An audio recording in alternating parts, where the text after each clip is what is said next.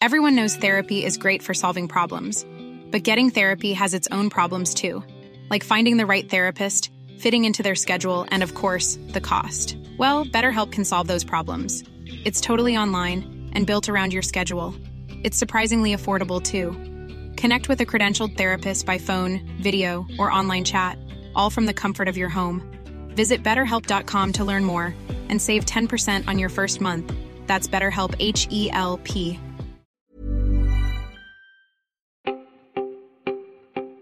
Welcome to the Help Desk for Monday, the 15th of March. My name is Peter Wells, and joining me today is uh, a good friend of mine and author of the excellent tech newsletter, The Sizzle, Mr. Anthony Agius. How are you, Anthony? Good, Pete. Nice to be here. Hmm, yeah, nice way to spend a Sunday, Arvo, chatting about tech. Uh, I, I wasn't sure if you wanted to mention that we're doing it on a Sunday, so I was going to say it's a nice, nice weekend. But there we go.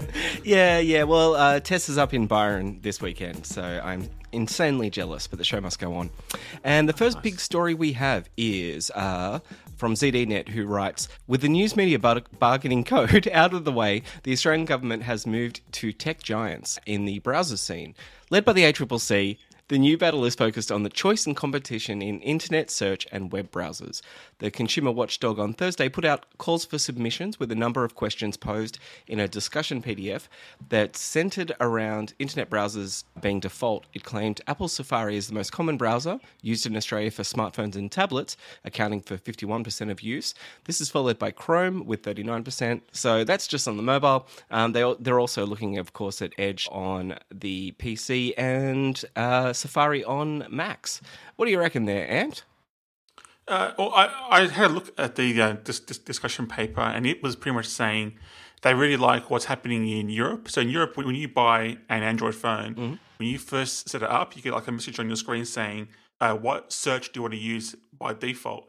And the way that they choose which search engines to, to present to you, because normally it's just um, a Google. Google in Australia and USA give you no choice. Like they just assume you've got an Android phone, mm-hmm. you're using Google, mm-hmm. take it or leave it. Whereas in Europe, they're like, no, you have to present four different choices uh, as well as a Google. But there's more than four search engines who want to choose it. So these search engines pay Google to be put in that screen mm-hmm. through an auction. And DuckDuckGo, who are probably the best search engine that's not Google, doesn't participate because it costs too much to bid. So what happens is mm. Google is like in there, of course, and, and everyone picks that. But the other options are like things you've never heard of before because they just have the most money to spend mm. to get put on that screen. So in effect, what's happening in Europe is sure you can choose the default search engine when you set it up, and you're you're forced to make a choice. But the choice is actually going to suck because the best options are not there. Mm. So that's kind of what the ACCC wants to avoid here they want Google to be used less because they know that it's just like a massive monopoly here. Ninety-one percent at the moment. Yeah, exactly. A- across so, mobile and desktop. Yep. Yeah, but they don't want it to happen what's in Europe where the choices suck. So mm. it's going to be interesting to see what decision they come up they come up with for that. Yeah, yeah. So Safari by default, I think, offers you five search engines. I'll just quickly check. Um, well, well, well, when you set it up your, your, your iPhone for the first time, you're not told mm. choice. Yeah, totally. You have to yeah. go. In, you, have to, you have to go into settings and change it, and no one does that. Yeah, like, and Google and Google pays Apple some hidden amount of money. They they used to say what the money uh, what the amount was, and it used to be gigantic. So it can only be bigger, one would assume. But uh, yeah, Google pays to make sure that they're the the first search engine in in Safari on uh, your mobile. I, I, guess it is on the Mac as well, but no one really cares about the Mac because it's such a tiny market share. Yeah. But yeah, so their choices are Google, Yahoo, Bing, DuckDuckGo, and Ecosia, the one that Ecosia maybe the one that uh, plants trees when you do a search. So yeah, they're, they're the five that you get. Like I, I really do like this, and I hope that we will start to see a bit of a bit more competition around search. Yeah, because that that's one of the main things as part of the whole digital platforms review that led to that you know the whole news issues with Facebook and Google. That was the, this, this was the main issue of that whole mm. uh, review was Google have been up on search, everything funnels through search. We're not going to get much change until that until people use something else besides Google. Mm. And I just can't see how they're going to do it. Like everyone wants to use Google. Like, Yeah. the competition kind of kind of sucks. So unless they kind of force people to use something else, I can't see much changing in a practical sense. Absolutely. Sticking with Google, and Microsoft has actually joined forces with newspapers in America to fight Google. Uh, so this is part of. Uh, you know, we talked on Friday about Amy Klobuchar talking about maybe breaking up Google and, and, and also doing the same thing that the ACCC were talking about in their last story about uh, decoupling search from browsers. And Microsoft has jumped in and said that look, they will they will be happy to pay for news on their service on Bing and things like that. Uh, Google has fought back, saying that this is naked corporate opportunism, and point out that when Microsoft had a chance, they replaced all of their journalists, in-house journalists, with AI bots sometime last year. So, uh, you know, they, they might be a little self-serving here. Like, th- this blog post from their senior VP of Global Affairs is just the saltiest thing I've ever seen. Like, he is so upset with Google, uh, with Microsoft just, kind of like sucking up to, to, to governments worldwide. Because, I mean, from Microsoft's po- point of view, again, they have no market share in search. It's, it's, it's, it's so small that they'll sell themselves out to cooperate with the government because they know, look, if Google doesn't want to participate in paid news, they'll leave the market. That gives us a way to get in and curry favor with the, the governments. And Google don't like that. They don't want to be put in that, that market space that where they, where they have to suck it up and let a rival take like five percent of, of their market share. And this blog post is just him whinging about all the things that Microsoft's done done in the past. and so it's yeah, it's they're them having a sook. Yeah, yeah, it's it's classic. The enemy of my enemy is my friend kind of Yeah. situation. Exactly that. Yeah, and looking to Facebook, and uh, we we talked about late last year. The markup was doing um, a research paper where they were giving people different uh, plugins for their browsers to see what Facebook looked like to different users because this is data that Facebook doesn't really offer up. And so they got a whole bunch of people who were Trump voters and Biden voters to install this little plugin and and they've come back with some uh, results and and it, is fascinating and terrifying as you would imagine. So just having a look I've, I've only pasted in the story is great it's really long so do go read it but I've pasted in all you need to know is in one graphic which shows that Biden voters generally got news from NPR the, this is as as in the algorithm gave them news m- mainly from NPR the New York Times NBC News and the Washington Post while Trump voters, they mainly got news from the Daily Wire, which is outright racist, Fox News, which I'll let you determine how racist is- it is by itself, the Washington Times, which of course we've joked about on this show before. It is the dumb online crazy fake news site that is basically just it's designed so that people think it's either the Washington Post or the New York Times with that stupid name, um, and people share it all the damn time.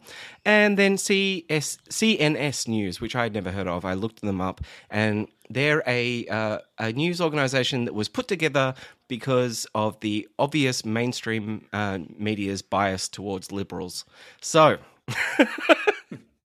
when people ask you, why are we so, as a people, why are we so uh, uh, polarized these days? Well, I think uh, Facebook uh, has just shown us right there in one graphic. Well, well, I mean, like if, if you if your view of the world comes from things constantly upsetting you and designed to upset you, then no wonder you're upset with the world because everything you see seems to be looking like your world's falling apart. Yeah. When in reality, it, it isn't. And Facebook knows this. Like Facebook, like there's there's an article in the the MIT Business Review Mm. where there's like a um like a, pretty much second from from Zuck, one of his like senior guys said pretty much, look, we're what we are posting is pissing people off. Yeah. And, with, and our algorithm is doing it on purpose so that it increases the, the engagement. What, what, what if we just turn it down a bit, make it less angry, and look, sure, we'll get a bit less engagement, but society will be will, will be better. And Facebook just said no. They're just like, no, we're just not going to take that chance because it might drop our engagement like by five points, whatever ranking points that they use. Mm. And that's how we end up with you know crap like this in in, in people's uh, news feeds. Yeah, yeah, yeah. Just another great example here is so the the last week of most viewed stories um, from either Trump or Biden voters. Uh, the Biden voters got the top three stories were about the vaccine rollout, where to get it, um, and how effective each different variation of the vaccine was um, across three different stories. Trump voters got uh, Donald Trump makes his keynote speech at CPAC, which happened like two weeks ago. Pepe Le Pew is cancelled, and then a uh, story about the Daily Wire trying to egg on a fight between the current press secretary and the old one of Trump's. So, yeah, that's And and and, and those posts for the, the Trump voters were put there particularly to get them annoyed and, and outraged so that they'll engage with it. So they'll comment and they'll they'll hang around longer. That's the only reason that it's there. These articles are garbage. Hmm. There is no outrage about Pepe Le Pew being cut. No one cares. Who gives a shit? yeah, yeah. It's you know- Space Jam 2, for Christ's sake. Yeah, there's no argument between these two women who are the former and the current president. They, they don't even know each other. They don't talk. They don't. There is no beef between them. Yet they're framing it as there is some argument, so that people go in the comments, spend longer on Facebook, see a few more ads, and that's that's really all all, all it is for. Hmm. Yeah, really, that, that article could not exist. Your, the- your old angry uncle who would, would would never see that hmm. and would have a nicer day because he because he didn't see it. Yet that's not what's happening. Yeah, I opened Facebook today for the first time in about three weeks, just because I, I read this story and found it so fascinating. God damn it, it's it's just such a trash fire in there, and it's the most needy app as well. Like, um, it was just like my my inbox is just nothing but hey, this is what you've missed on Facebook. And it's I've, obviously I've got to filter that out, but um, yeah, God, what a, I hate that that company it, so it was it was so good when there was no no, no news links and there for, for that like five days. It was actually pretty good. Mm. Yeah. because there was the things being put into feeds was like actual content people made like photos and their own posts, Mm. not someone linking to something and having a whinge about it. It was actually really good, and I, I kind of wish Facebook stuck with it and said, "No, no, we're not going to have these. not worth not not worth the the, the, the, risk." But it's back, so Yeah. got to live with it.